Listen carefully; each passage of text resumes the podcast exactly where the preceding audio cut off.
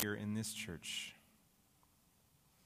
And this morning, we also uh, want to thank you for other churches, um, not only around the world, but even here uh, in the Black Hills, who uh, share in the same gospel work and, and worship and love the same Savior.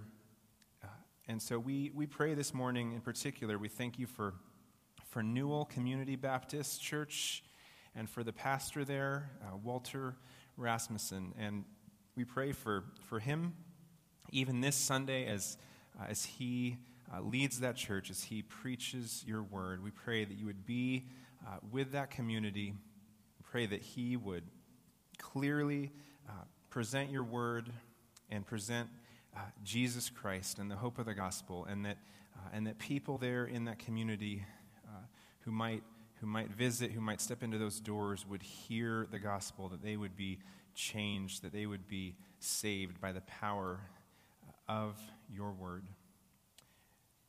And God, we know uh, that you're God not only of, uh, of this church or even of, of Rapid City and the Black Hills, we know that you are God of the whole world.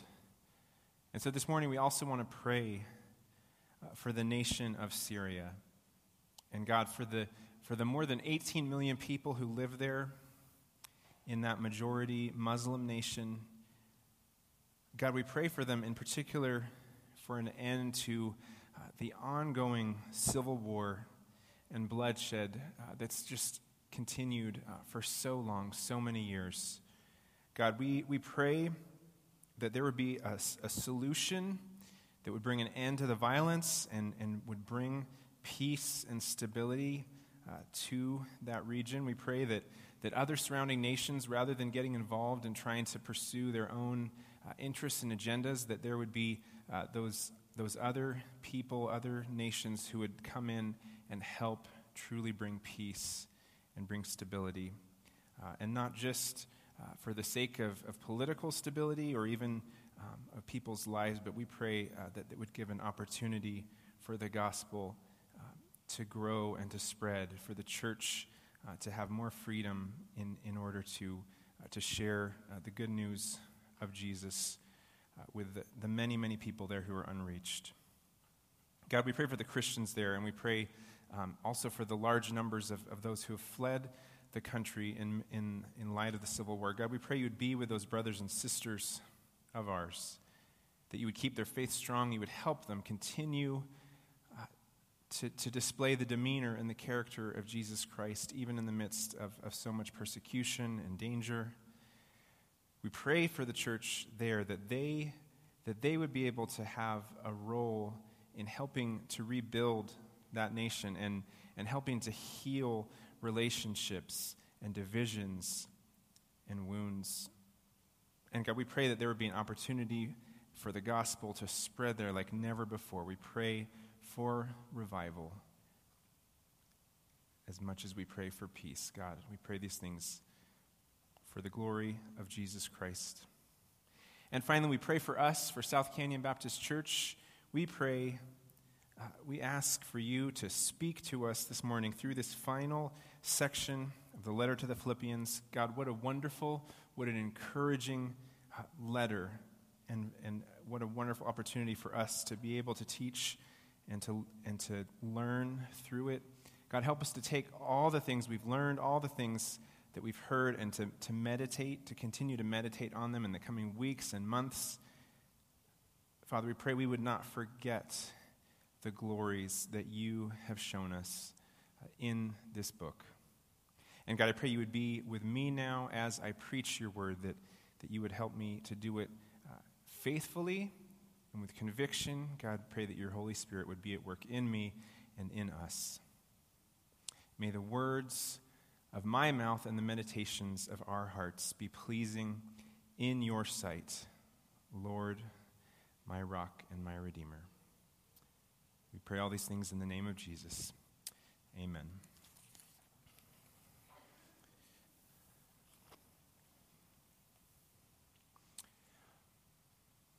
Well, there are 41 shopping days until Christmas. Not wanting to incite panic in anyone, just a, a little friendly public service announcement. But I'm sure many of us are already kind of on the bandwagon thinking about Christmas gifts. You know, it's such a meaningful part of the season every year. But, you know, it can also be fraught with, with complication. Gift giving kind of has this maybe unspoken etiquette involved. And we all, we all know it, we all feel it. You know, what if, what if your friend buys you a gift and you didn't get them anything? And it's too late. What if you splurge on something really nice uh, for that, that person that you just love and appreciate, and then they give you a, a candy bar? Right? Or, or, I mean, when we have kids, it, it really gets ratcheted up. You know, are, are all the kids' presents, are they equal in number? Are they equal in value? Have we added up the dollar amounts? You know, we want to be generous and loving and, and, and full of the Christmas spirit, but we also want to keep things fair and equitable. You know, one of the greatest stories ever, ever written about Christmas presents uh, is the short story, The Gift of the Magi by O. Henry. It's about this young couple who uh, are, are deeply in love and very poor. They're just struggling to cover the rent. And they each have just one prized possession. Uh, Jim has this gold watch that was inherited from his grandfather, and Della has uh, just beautiful long hair. And so, as the, as the story kind of begins, Della loves Jim so much, she wants to get him something um, valuable and, and beautiful. And so, she's willing to, to cut and sell her precious hair uh, in order to get a gold chain for, for his, his watch, uh, his, his pride and joy. Now, without giving away the end of the story, which you really should just Google it and, and read it for yourself, it's only six pages, uh, it's masterfully written. But you know, it turns out that for Della to sacrifice her greatest treasure for another ends up having unintended consequences. But you know, what if there was what if there was some way? What if there was a community that we could be a part of, that we could live in, where, where no, no matter how much you sacrificed, no matter how much you gave away, there was someone who was in charge, who was keeping track of it all. And, and this person had limitless resources. And so, no matter how much you could give, no matter how much you could share, this, this person with just endless resources, he was able to give you back even, even more.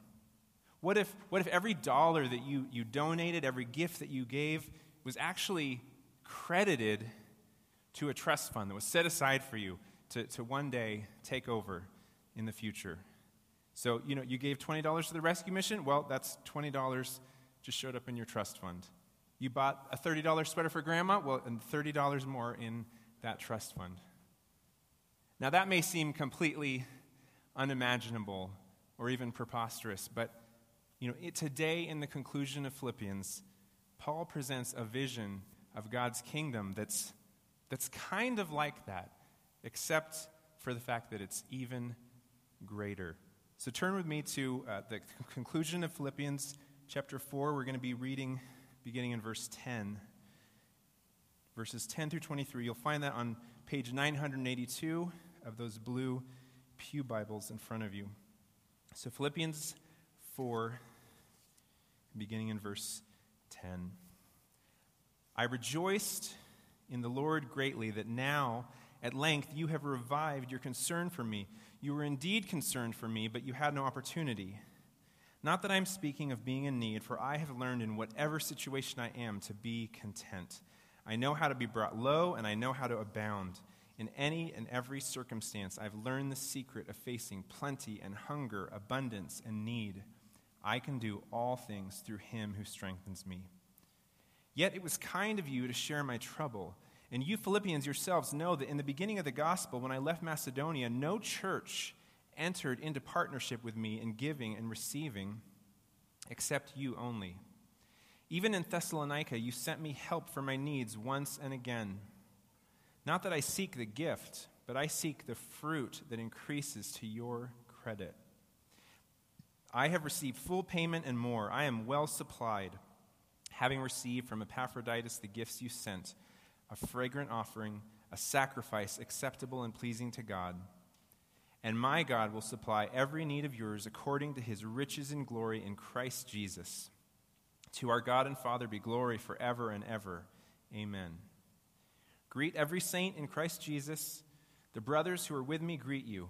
All the saints greet you, especially those of Caesar's household. The grace of the Lord Jesus Christ be with your spirit.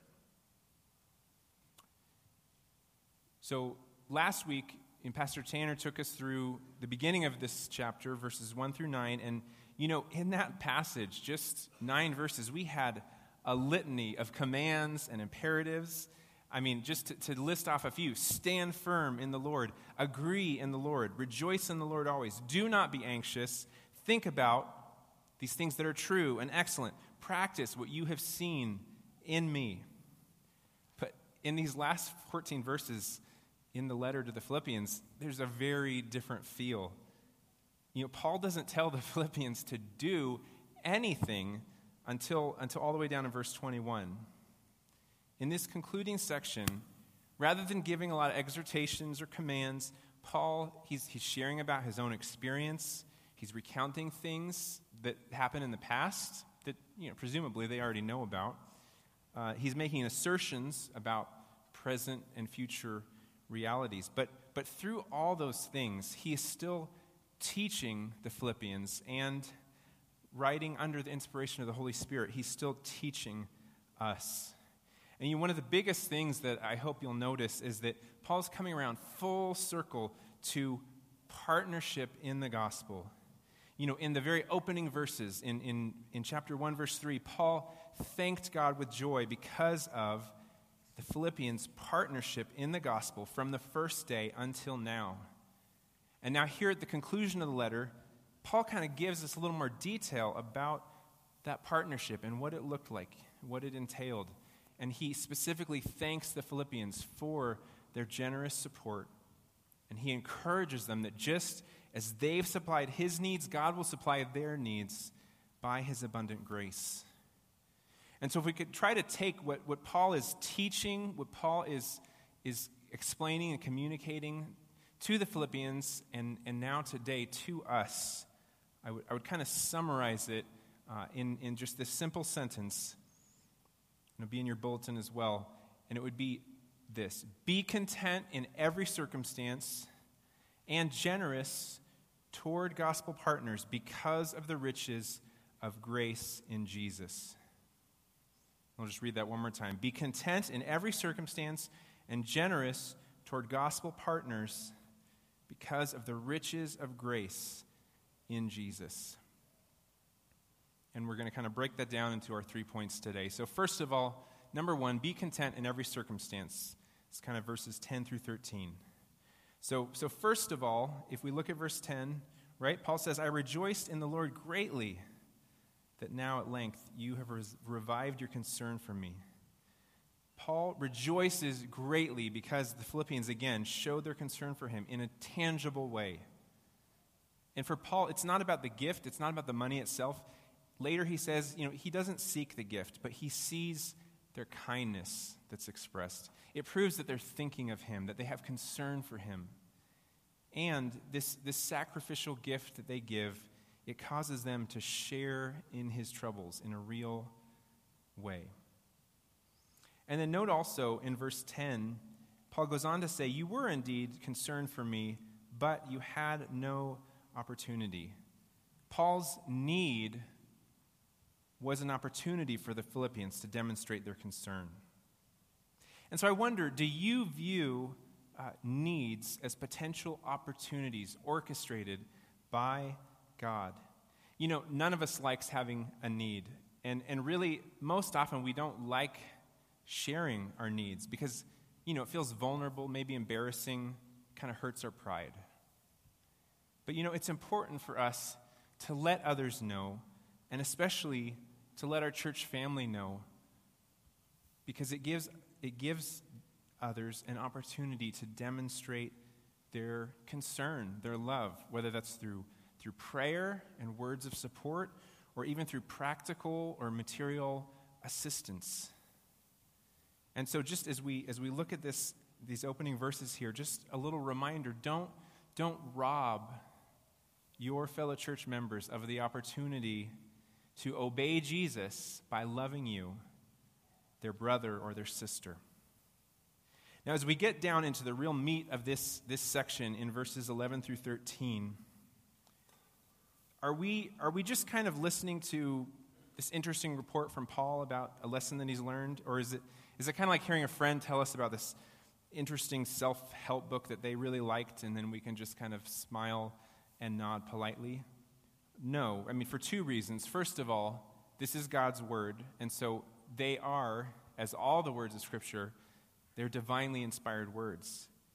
But even more to the point, Paul just wrote back in verse, uh, in verse 9 of this chapter what you have heard and seen in me, practice these things. And even further back in chapter 3, 317, he said, Join in imitating me.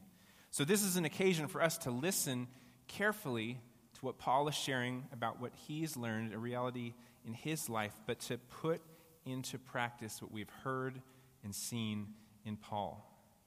Now, I think it's, it's really interesting to, to see how Paul describes learning to be content in whatever situation, both in plenty and in hunger. Uh, let's look again at verses 11 and 12. He writes, Not that I am speaking of being in need, for I have learned in whatever situation I am to be content.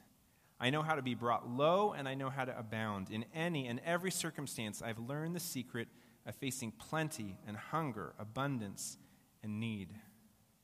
You know, we need to learn contentment not only at low times, but also in the midst of abundance and plenty. You know, we all know that it can be hard to be content when, you know, we can't afford to take a vacation this year or to get nice Christmas gifts for the kids. But do we all realize that being well off doesn't bring contentment? You know, there's this famous quotation that's attributed to John D. Rockefeller uh, where a reporter asks him, How much money is enough money? And, and, the, and the famous answer is just a little bit more, right? Without God's grace changing our hearts, we could have a large balance in the bank account, we could have a massive house.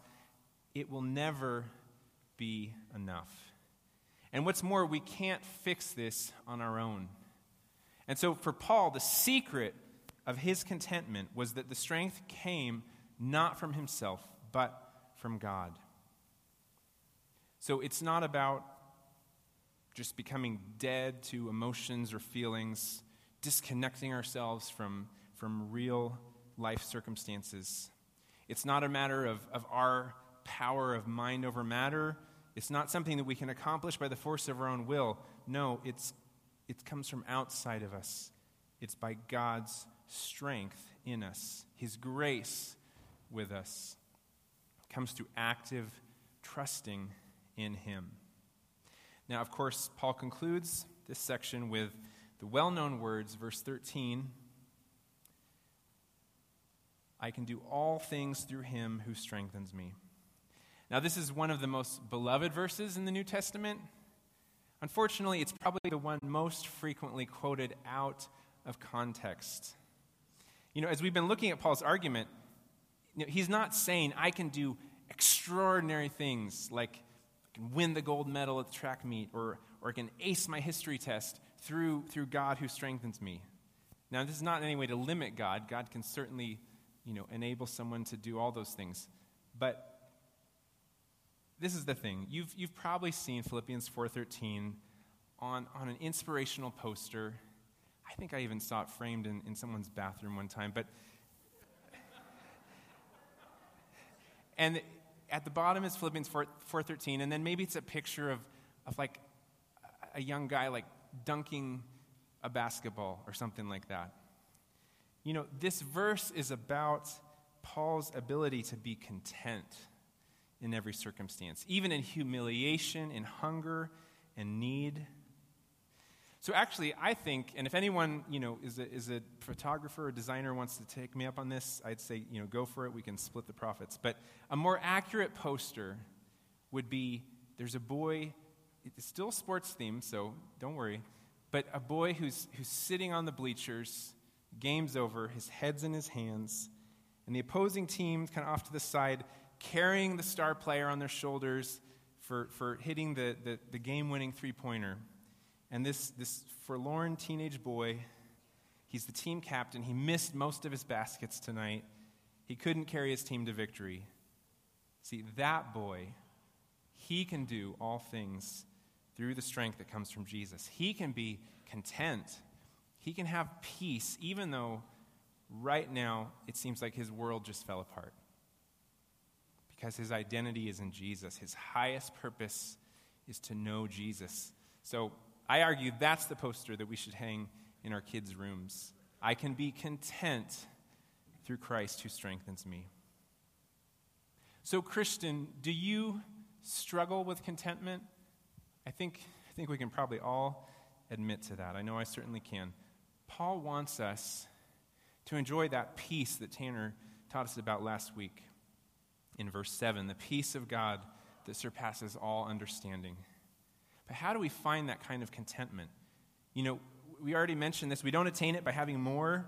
You know, if we just had enough, just a little bit more, then we could be content. And you know what God promises further down in this chapter? He promises to supply every need, but He doesn't promise luxury or affluence. Actually, He calls us to follow in the footsteps of our Savior, who, who Paul writes in 2 Corinthians 8 9, though He was rich, for our sake, He became poor. But you know what? On the other hand, we're not automatically going to achieve contentment by having less. You know, in Proverbs 30, verse 8, uh, Agur prays this prayer Give me neither poverty nor riches. Feed me with the food that is needful for me, lest I be full and deny you and say, Who is the Lord? Or lest I be poor and steal and profane the name of my God. No, having little isn't, isn't going to just instantly make us more spiritual or holy. And, and Paul said, even in, this, in these verses, he learned the secret of facing both plenty and hunger. This, this secret superpower, this ability Paul had, came not from within himself, but through faith in the God's faithfulness and provision. So Paul could have a heart of contentment and peace in the midst of every circumstance because he had Christ, and that was ultimately what counted for him. Everything else he had, whether earthly possessions or his reputation or his religious good works, he counted all of it as loss as rubbish.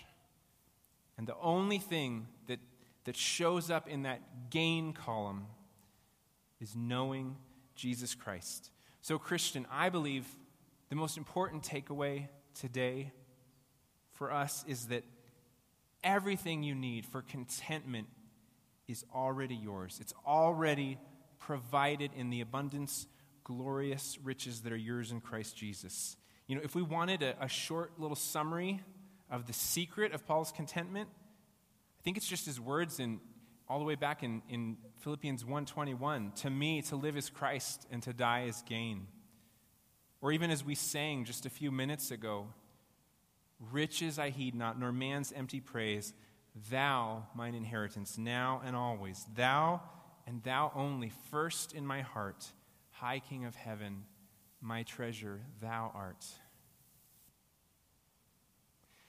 Now, if you're here today and you're not a Christian, or maybe you're, you're interested in the Christian faith, but just aren't, aren't quite sure yet, kind of still exploring it, weighing your options, I wonder does this strength that Paul describes, does that sound compelling to you? Don't we all, at some level, want this? The ability to be content, the ability to stay centered and, and remain at peace regardless of whatever craziness life throws our way. And don't so many problems and heartache come often because there's something in our life that just becomes so important. Maybe it's success, maybe it's advancement in our job, maybe it's a dating relationship. And then when we get disappointed and when we lose that thing we were so attached to, that's when life gets thrown off the rails. And people can end up turning to all kinds of harmful behaviors. It could be alcohol or drugs or gambling. You know, I think there's a huge appeal to this notion of just detaching from things in life, of, of guarding ourselves from, from passion and emotion so that we just don't get hurt again. And you know, that was the, the Stoic philosophy, really popular school of thought in Paul's day. Freedom from passion and, and attaining an inner calm through self sufficiency and independence. Just having this attitude of detachment toward the things around us. But you know, what's so striking is Paul uses some of the same language, even this word for contentment that's commonly used by the Stoics, and yet he also turns the tables on that. You see, the Stoics, much like many of the Eastern religions, like Buddhism, they advocated for just detaching oneself from all desire and, and, emotions concerning earthly things. The Stoics attained it through reasons, the Buddhist achieves it through enlightenment, but it's something that a person can attain. And yet, Paul has learned the secret to being content, and it's not through detaching from everything on earth. It's not through being independent or self sufficient. The power, the strength, it comes from outside of Paul. It comes from Jesus, the Son of God, the one who means everything to Paul. Because you know what? The fact is, Paul isn't detached from everything in life. You know, it, it's clear in this, in this letter and in, in so many other letters as well, he has deep affection for the churches that he planted, even though they cause him so much grief and pain. And in, in the letter to the Romans, he talks about how he agonizes over his fellow Israelites who have rejected Jesus as their Messiah. But you know what? Paul sees everything now, even the things he cares so deeply about, in light of Jesus Christ, the Son of God. This Jesus died in his place, purchasing his salvation, providing a legal righteousness before God that's credited to him while all of his sins are paid for at the cross. And this Jesus then rose from the dead, conquering sin and death and pain and darkness. He was exalted to the highest place at the right hand of God the Father. And this, this grace that Paul received through the gospel, this good news, that's what motivates and empowers him to do everything that he does. It's what, it's what enables him to be content even in suffering. It's his faith in Christ that changes his outlook on everything. And I wonder if you can imagine such a radical shift in how you view everything in your life. Make no mistake, putting your trust in Jesus, following him, will change your life and in many ways turn it upside down. But you know, if Paul were here today, I believe he would want to echo the words of Jesus in Mark 8:36, "What good is it for someone to gain the whole world yet forfeit their soul?" And I think he would also say, because he did in Philippians 3, he'd say, "Friend, whatever the cost, wherever the path of following Jesus might take you, whatever circumstances you must endure, even if you lose everything else, if you gain Christ, you have everything." So if, if you are, are interested or just curious about learning more about what it would mean to follow Jesus, I would, I would love for you to come and talk to me, talk to Pastor Tanner one of our elders here. We'd love to just help you in, in just considering, thinking through these things. But by God's grace, we can have contentment in every circumstance we can also be generous toward gospel partners. That's our second point. Generous toward gospel partners in verses 14 through 18. What we discover in, in verses 15 and 16 is that the Philippians had a really unique relationship with Paul.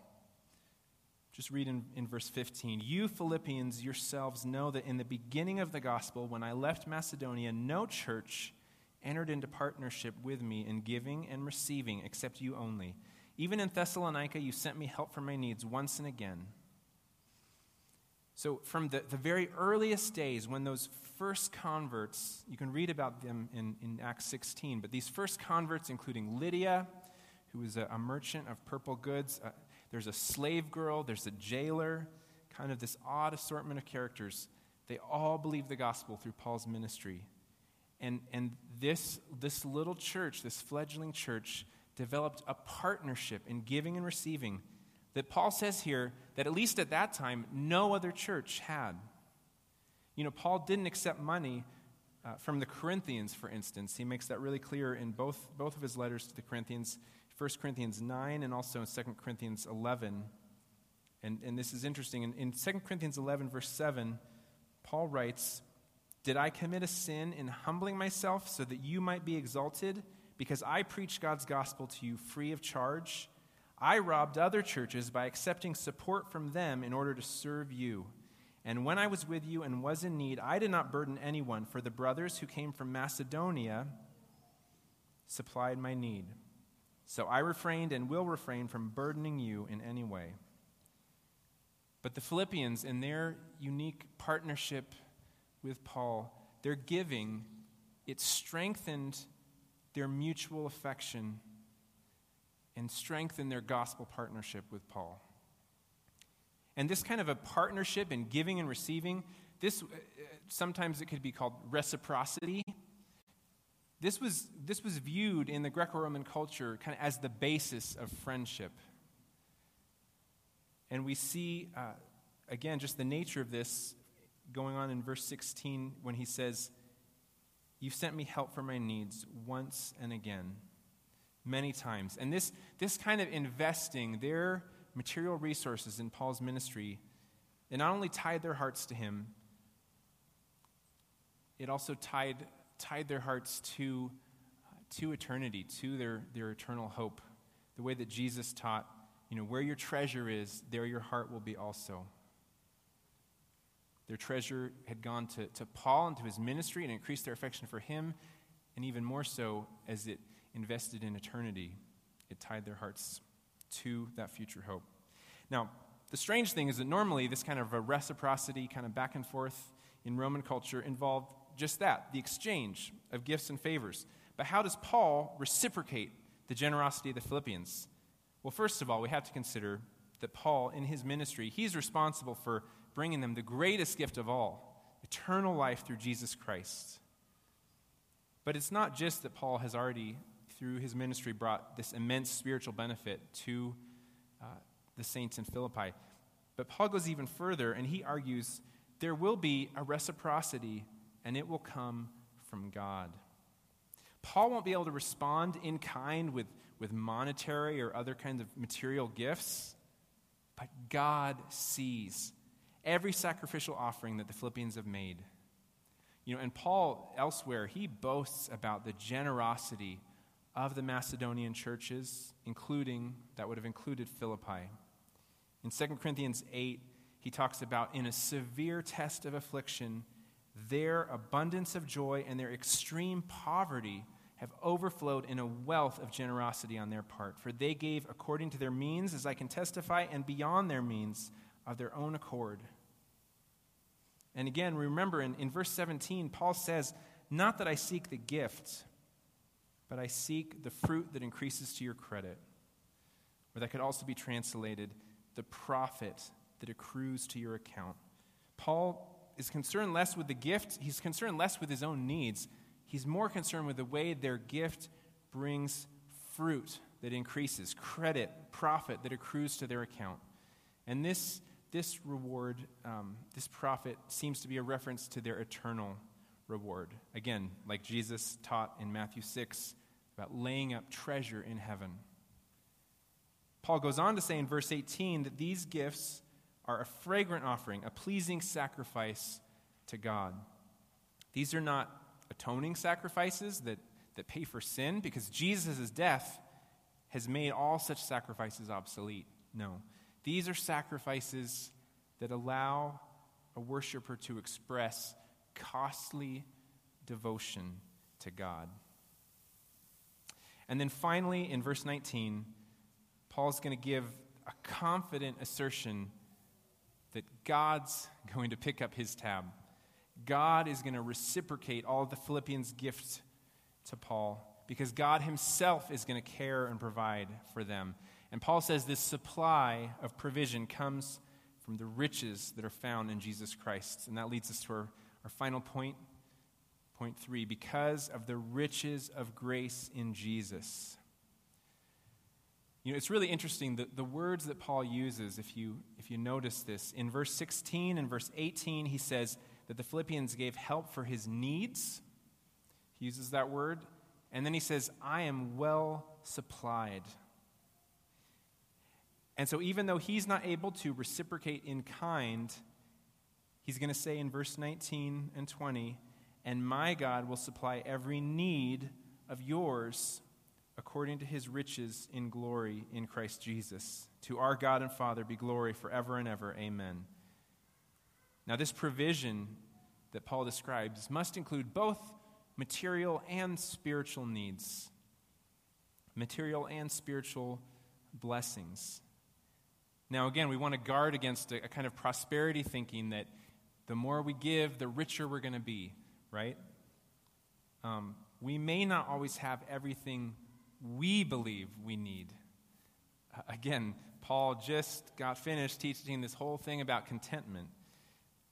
But the idea, I don't want to minimize it either. The idea is gracious provision from a heavenly Father. And I, I don't think we can help but call to mind Jesus' teaching in the Sermon on the Mount, again in Matthew 6, where he, he tells his disciples, If he clothes the grass of the field, will he not much more clothe you? And he says, Your heavenly Father knows that you need these things, food and clothing. But seek first the kingdom of God and his righteousness, and all these things will be added to you.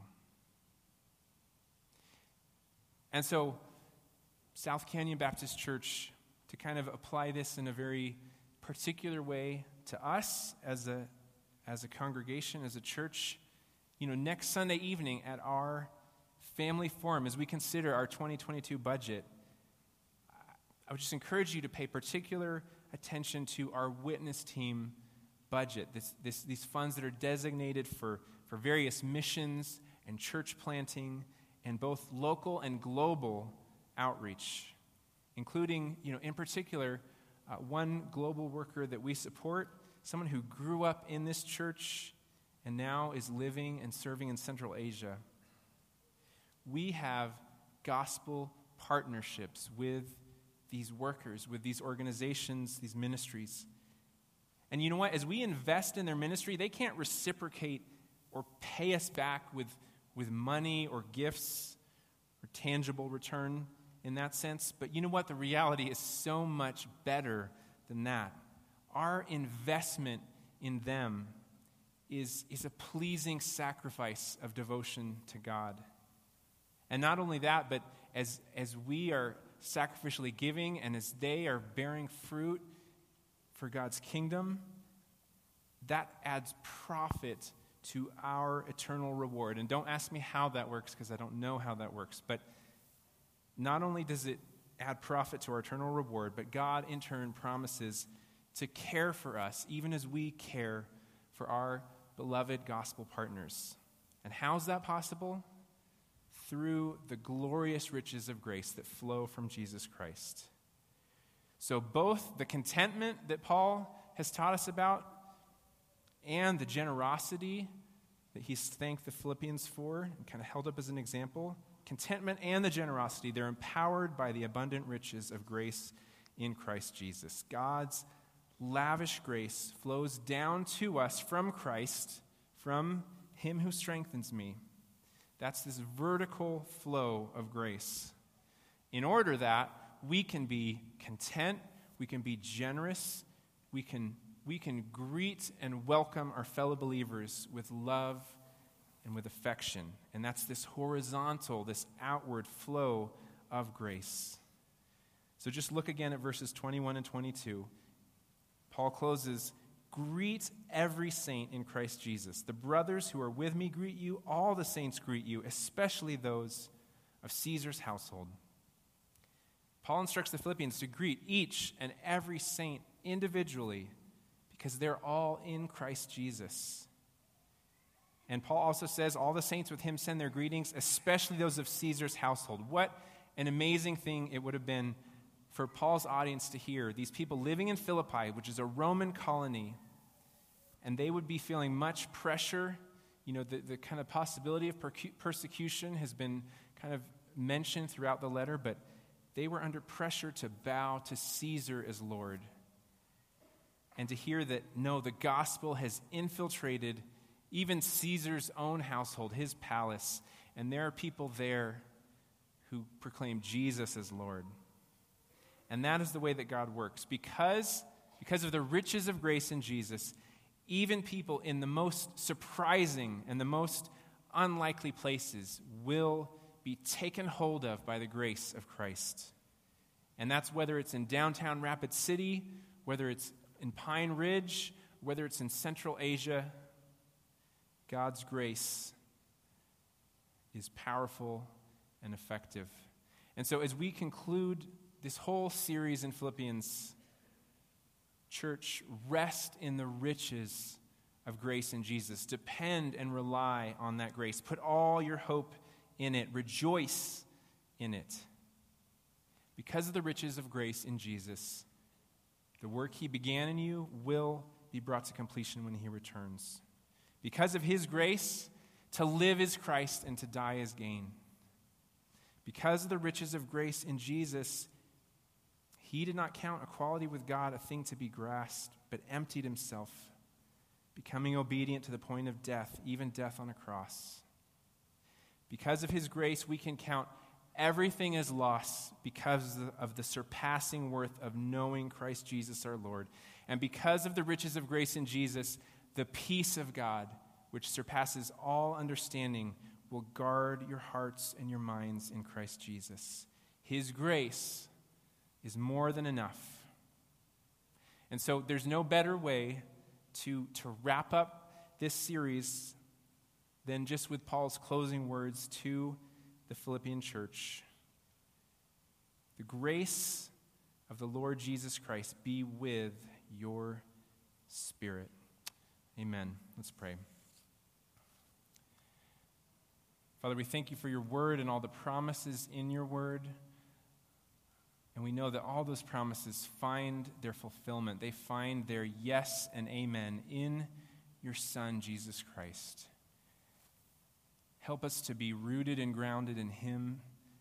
Help us to look to His example of humility and submission to your will. Help us to be filled to overflowing with that grace that comes from Him so that we both know our acceptance and our belovedness before you, our Heavenly Father, and we are empowered to, to love and to give and to, to do works and to, uh, and to speak with others and to, and to do the things that you call us to do, that you set before us to do all those things uh, with His character, with His mind, and that as we do that in unity, uh, you will uh, bless your people, you will provide for their needs, and most of all, your Son will be glorified. We just pray all these things in His name. Amen.